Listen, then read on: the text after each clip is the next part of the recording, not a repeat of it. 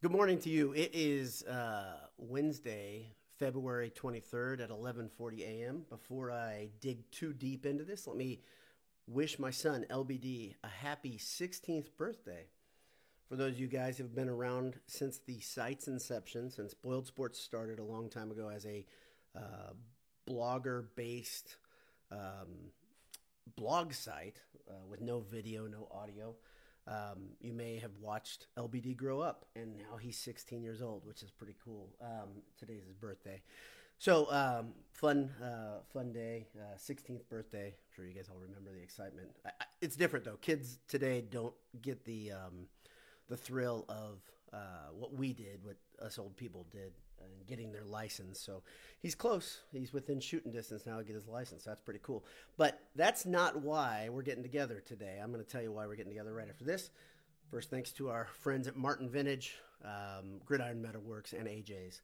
All three of them, uh, great sponsors, great partners, help us make this possible. If you got to tune in last night live to an unusual basketball beat, uh, handsome hour, whatever, you get to see something that we haven't done in a long time around BS, which is all four of the video, whatever you want to call us, jackasses, uh, got together and talked about Purdue basketball. Um, even Michael was there, so Anish, Jay, Michael, and I. Um, I came in late. I had a family thing, kept me away. But it was fun. It was cool. And if you haven't tuned in, I would suggest you check it out. Some thoughtful stuff and some stupid stuff like we always do. Um, after we shut off, though, uh, Anish asked some good questions. Uh, we talk. We always talk for a little bit after we record, and one of those questions was: Is it possible that Purdue can be a little bit like Virginia a couple years ago? And that's part of the reason my title. And I've got some other things I'm going to talk about today. First off, though, what I wanted to talk about is so here here's my the way I do things. If you haven't figured this out, I'm generally somebody who does things uh, from the gut feeling um, and there are certain players that I see as freshmen, certain opponents of Purdue, where I see them and I say, "Don't let that guy be a, beat you." I always say this to my son. I'll say, "Hey, if you're playing pickup basketball, pick the guy on the court. You say that guy's not going to beat me. I'm going to do everything to beat that guy because you can't beat everybody. But if there's one guy, you look at him, and you're like, "Yeah, I'm." That, that dude's not doing it. And so for me, I'll see that from time to time in Big Ten basketball. There a guy comes on the court and you're like, don't let that guy beat you. Have enough pride that you're not going to let that dude do it.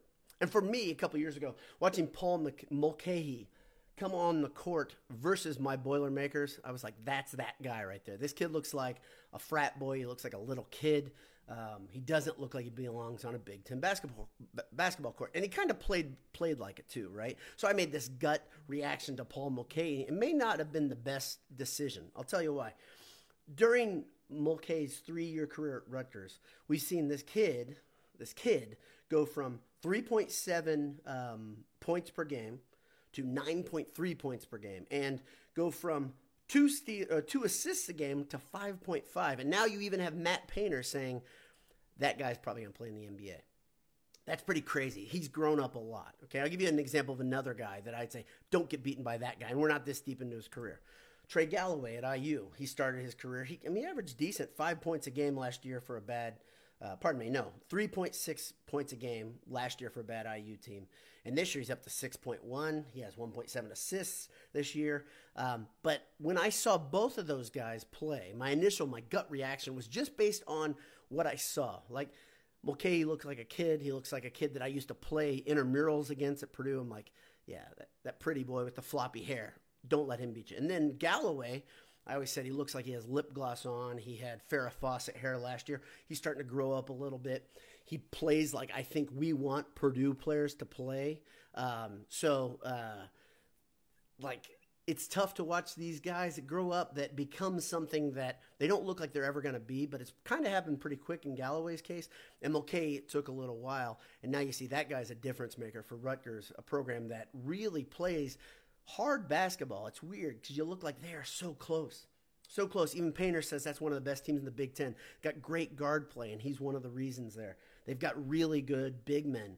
They've got a defensive identity. That's a good team. So my whole thing, the, when I looked at why I was going to do a quick cast today, number one is to say point back at the basketball beater handsome hour that you should you should tune into if you haven't. But the second thing was to say judge these guys at your own peril. Obviously, we're just fans. We're not coaches. We're not players. If you're tuning in, you're probably not a coach or a player.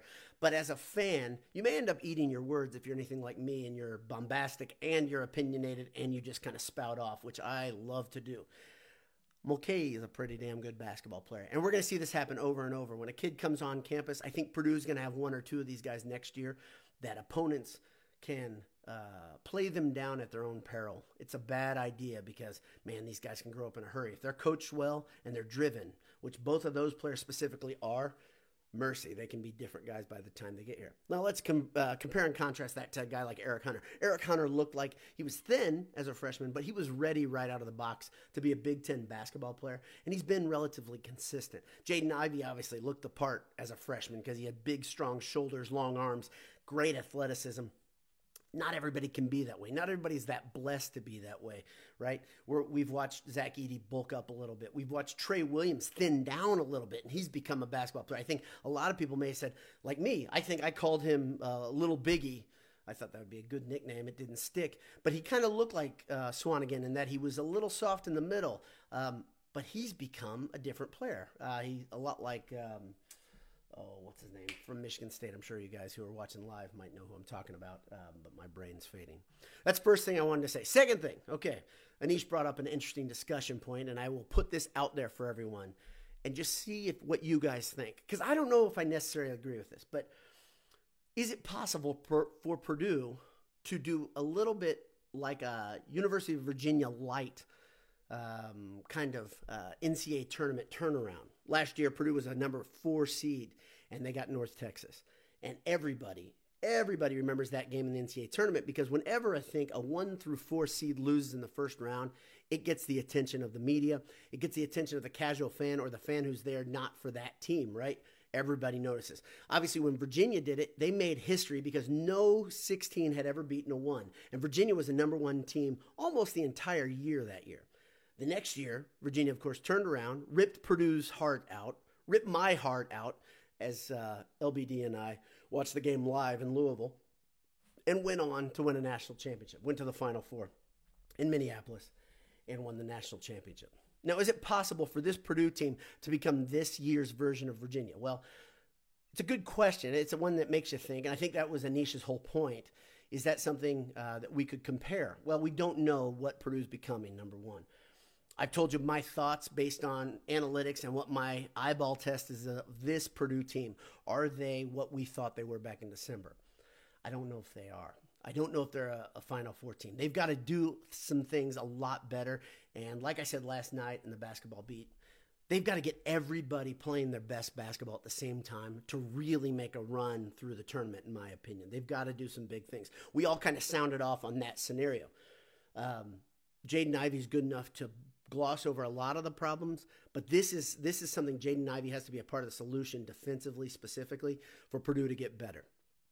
Now, it's not that much of a turnaround uh, as Virginia going from 16 to one to national champ as it would be Purdue losing the, the, in the opening round of North Texas to merely getting to a Final Four. I think that's what most Purdue fans think that getting to a Final Four, pardon me, that getting to a Final Four is really that's the that's the place where we just want to see Purdue and Matt Painter's program take the next step. They got through the glass ceiling uh, of the final of the Sweet 16, and he got to the round of eight. And the next logical step, of course, is getting to the Final Four. I've said for a long time, I don't expect Purdue to ever win a national title. And the reason I don't is I think when you get to that round of four, now you're playing teams that they're literally pros. Let's let's be really honest. The way Kentucky runs its program is a lot different than Purdue's. I really believe that.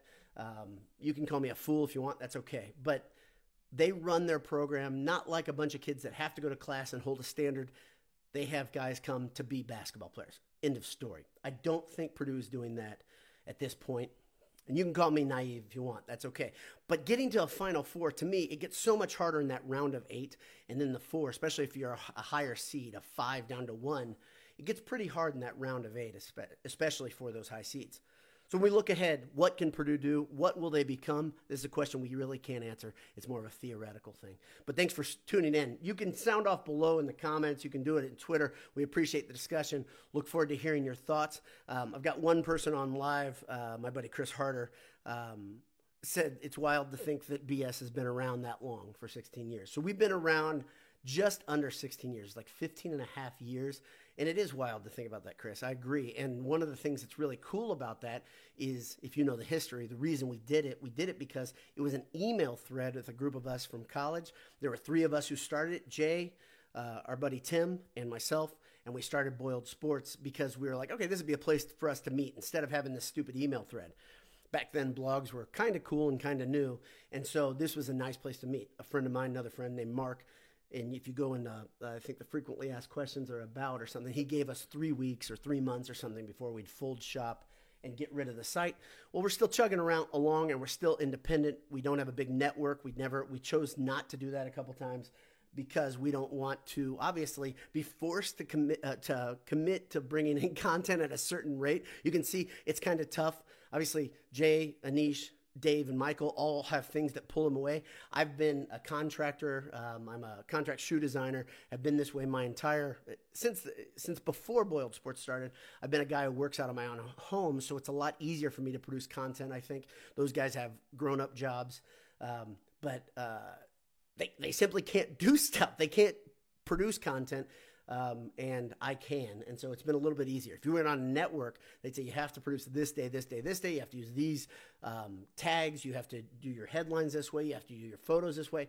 We didn't have any part of that. And this is still something we want to do, like I said, of catharsis, of dealing with losses, enjoying wins, enjoying the company of each other afterwards has been kind of a nice byproduct. But that's why the site has existed for 15 and a half years. Uh, pretty cool to still be a part of something, and even cooler to be the dad of a 16 year old, of course. So, um, Luke has a comment.